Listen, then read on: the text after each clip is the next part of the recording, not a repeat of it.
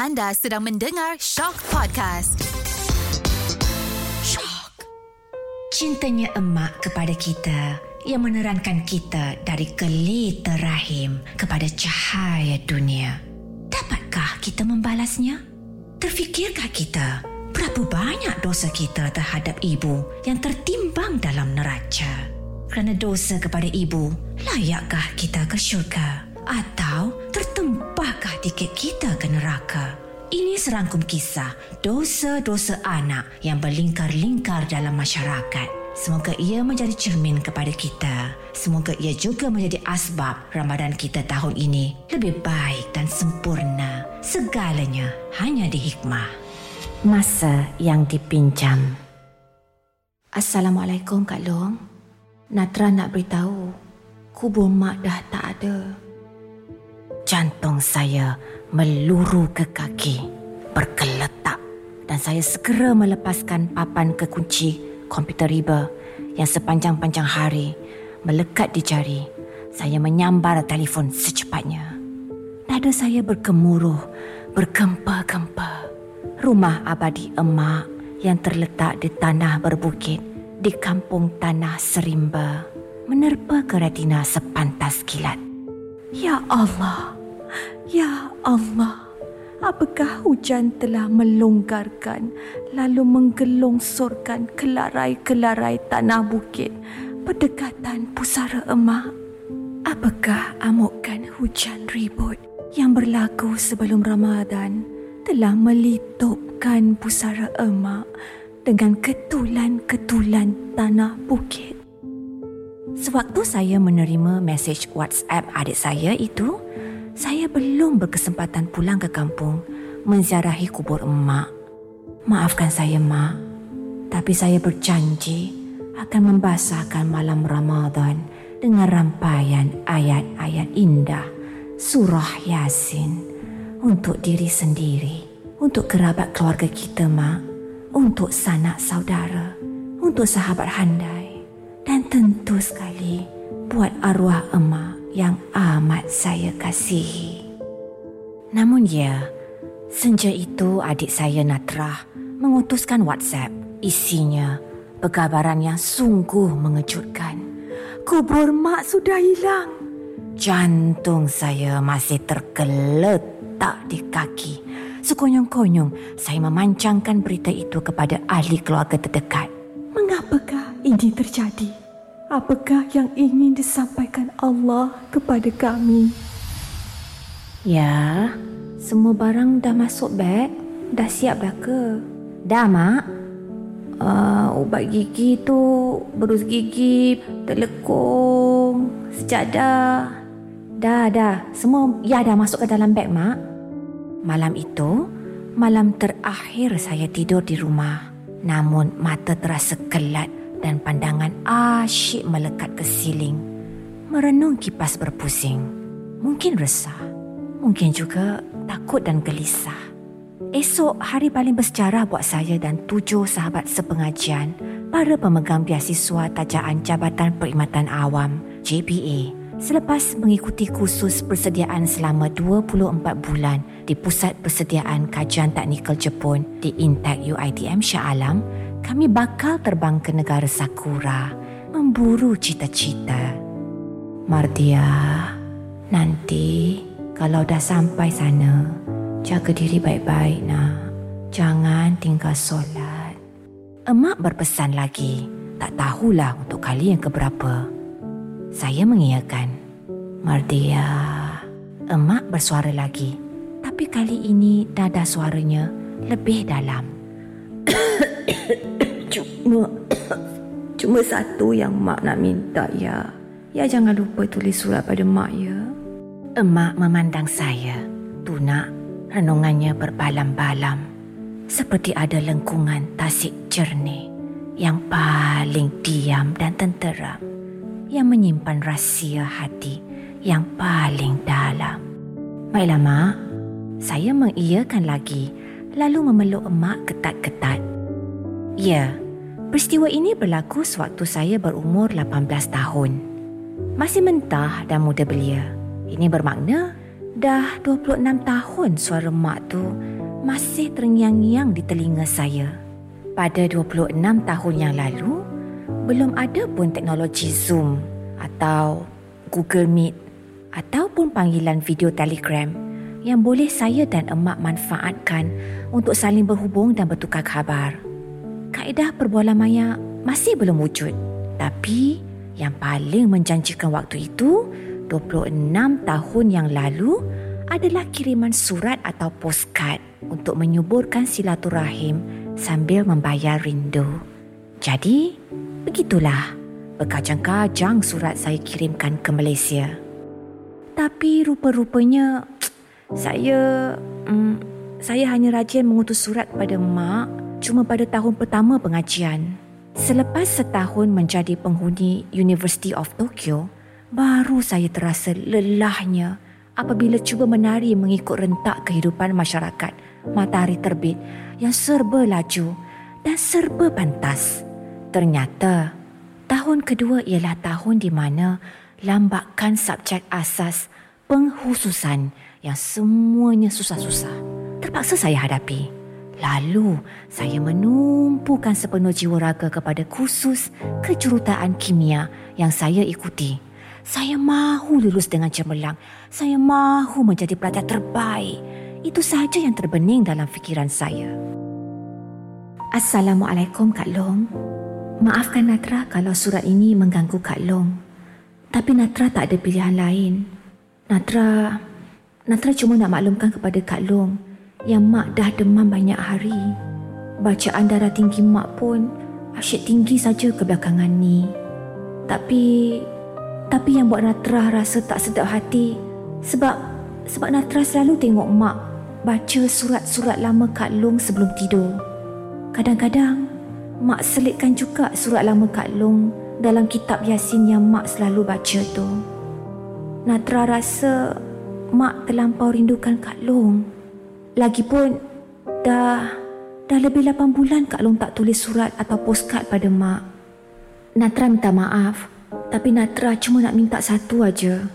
Kalaulah Kak Long ada masa, Kak Long tulislah postcard pada Mak ya. Tiap-tiap hari Mak jengah ke pintu bila ada bunyi motor postman. Kesian dia Kak Long. Ish, rimas betul lah. Selepas surat itu dikeronyokkan, sekonyong-konyong saya membalingnya ke tong sampah. Lorat betul lah. Saya merungut dalam hati.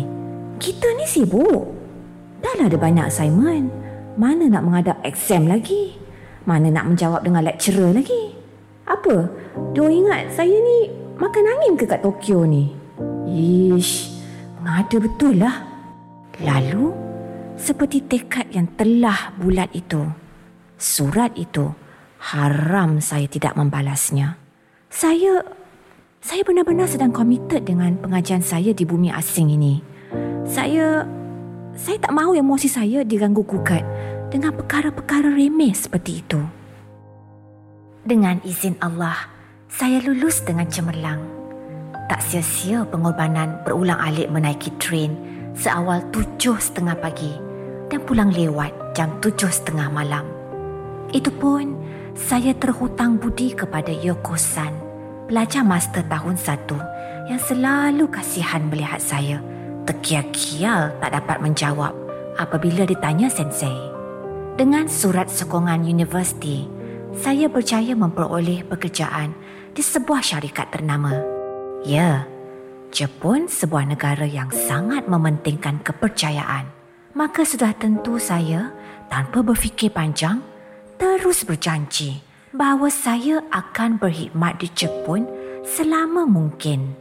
Sesungguhnya, memang itu adalah impian saya yang tak pernah terpadam. Assalamualaikum Kak Long. Kak Long apa khabar? Lama tak dengar cerita. Natra harap Kak Long sihat dan kerja Kak Long baik-baik aja. Maafkan Natra ya kalau surat ini mengganggu Kak Long. Natra, Natra cuma nak beritahu. Hmm, Ma, Ma happy sangat bila dapat surat dan gambar terbaru Kak Long tiga bulan lepas. Kak Long tahu tak? Tiap-tiap malam lepas maghrib, Mak asyik tengok gambar tu.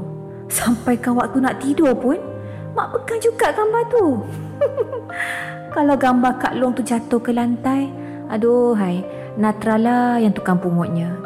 Hmm, Natra harap Kak Long Aku kerunyuk-kerunyukkan surat itu lalu melemparnya ke tepi komputer. Ish, apa lagi lah orang kat Malaysia ni? Aku merungut. Tulis surat salah. Tak tulis surat pun salah. Habis tu nak buat macam mana? Macamlah kita ni tak ada kerja lain. Ih, aku merungut lagi. Dan rupa-rupanya telah ditakdirkan Allah selepas itu Aku tidak perlu lagi merungut atau mengomel seperti selalu. Emak dikabarkan terkena stroke selepas terjatuh di bilik air waktu emak mengambil wuduk. Doktor mengesahkan terdapat salur darah di dalam otak emak yang pecah sehingga menyebabkan pendarahan di persekitaran tisu. Emak koma hampir 48 jam. Sewaktu roda pesawat Boeing 747 Japan Airlines terapung di udara lapangan terbang Narita, hari itu, Jumaat 5 Ramadan, emak menghembuskan nafasnya yang paling lemah. Ya, emak akhirnya meninggalkan dunia yang fana ini. Emak akhirnya kembali menemui penciptanya yang amat disayangi. Emak akhirnya pulang ke negeri abadi selepas bertahun-tahun memendam perasaan. Emak akhirnya mengalah dan berhenti merayu supaya saya pulang ke tanah air. Dan mak... Mak... Mak... Emak pergi meninggalkan saya dengan perasaan kecil hati.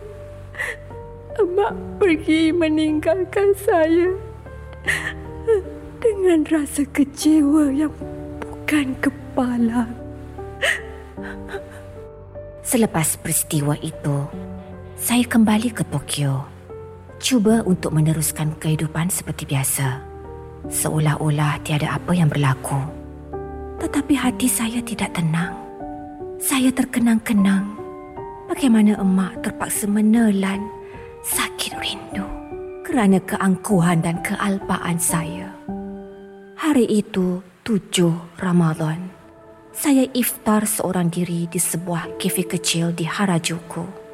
Seteguk kafe latte panas berlingkar krim pusar merawat dahaga semangkuk miso sup panas diruap daun sup wangi dan cawan mushi berbumbu cendawan lemak manis mententeramkan lapar. Hari ini, genap sepuluh tahun emak meninggalkan kami. Hari ini juga menandai genap enam belas tahun saya bermastautin di bumi Tokyo. Namun WhatsApp adik yang mengatakan bahawa kubur emak hilang membuat saya menangis di dalam hati. Ya Rabbi, Ya Rab, di saat engkau menutup mata kami daripada melihat pusara ibu kami ini, apakah yang ingin engkau sampaikan, Ya Allah? Apakah pula yang ingin engkau sembunyikan, Ya Allah? Alangkah mudah jika kita tahu akan perkara-perkara yang dia sembunyikan. Namun, mengapa begitu banyak perkara dalam hidup ini dia selindungkan? Atau mungkinkah kita yang tuli dan buta dan lemas berenang sesuatu yang dapat kami tafsir daripada peristiwa pusara emak yang tiba-tiba raib daripada pandangan ini. Mungkin anak-anaknya sudah terlupa jalan ke kuburan. Benar ada yang menziarahi, namun tidak sekerap dulu. Dan jasadnya yang sudah lama di rahab bumi mungkin sengaja menjauhkan diri, lalu lenyap daripada pandangan fana kami. Mungkinkah ini petanda dosa-dosa saya masih belum diampunkan emak? Saya menangis teresak-esak di pucuk kafe. Ya Rab, Ya Rab. Sebelum syawal memadam Ramadan, tiada lain yang mahu saya lakukan selain terbang ke kampung halaman. Telah terlalu lama saya berjauhan. Telah terlalu lama saya mengecewakan emak. Saya mahu memegang nisan emak. Saya mahu bercakap dengan emak. Saya mahu bercakap dengan emak. Saya mahu membasahkan tanah perkuburan emak yang kontang dengan air yasin. Saya mahu memohon ampun dan maaf atas segala dosa yang telah saya lakukan kepada emak. Assalamualaikum Kak Long. Alhamdulillah. Kami dah jumpa kubur mak Kak Long. Kubur mak tak hilang. Kubur mak tak tenggelam. Memang ada dekat situ. Cuma pandangan kita yang tertutup selama ini. Wallahualam. Ya Rabbi, terima kasih kerana menemukan kami semula. Ya Allah, ya Tuhanku yang maha mendengar lagi maha mengasihani. Benarlah, cita-cita saya adalah layang-layang kertas yang amat ringan dan rapuh. Dilepaskan terlalu tinggi ke angkasa mungkin membuat saya gembira. Tetapi tiada jaminan ia tidak koyak direbut ribut, tidak binasa direngkuh angin. Namun sewaktu kita melepaskannya terlalu tinggi mengatasi bumi, berpeganglah pada talinya dengan hemat dan kasih. Inilah kisah hidup saya, Martia. Saya tidak mahu melukakan tangan saya sendiri. Saya tidak mahu layang-layang terlupa di mana tanah tempat bermula. Dan saya juga tidak mahu layang-layang terputus tali. Lalu sesat buat selama-lamanya. Ya, dalam banyak keadaan, jika naluri memberitahu layang-layang regang mencari putus, maka ubatilah ia dengan ikhtiar apa sekalipun. Kerana demi masa, kitalah penentu kemana layang-layang itu harus menderu. Para pendengar hikmah yang kami muliakan, mengapakah kami mengangkat kisah ini buat anda? Ya, akuilah, sesungguhnya ada mardiah yang berdegup di dalam atma kita. Kita kini sedang mengayuh kehidupan dengan sepenuh daya untuk mencapai cita-cita besar, angan-angan mega, impian-impian duniawi yang menyesatkan kita ke jalan syurgawi dan kita telah mengambil terlalu banyak masa yang Allah pinjamkan demi mengejar piala-piala kehidupan itu. Sehinggalah akhirnya ibu kita terlupakan. Sehinggalah akhirnya ibu kita tersisihkan. Dan yang terakhirnya kerana taksub dengan kehidupan, kita mabuk di amuk masa yang Allah berikan. Sedangkan waktu yang sedikit itu seharusnya didedikasi dibahagi-bahagi untuk membahagiakan emak yang tersayang.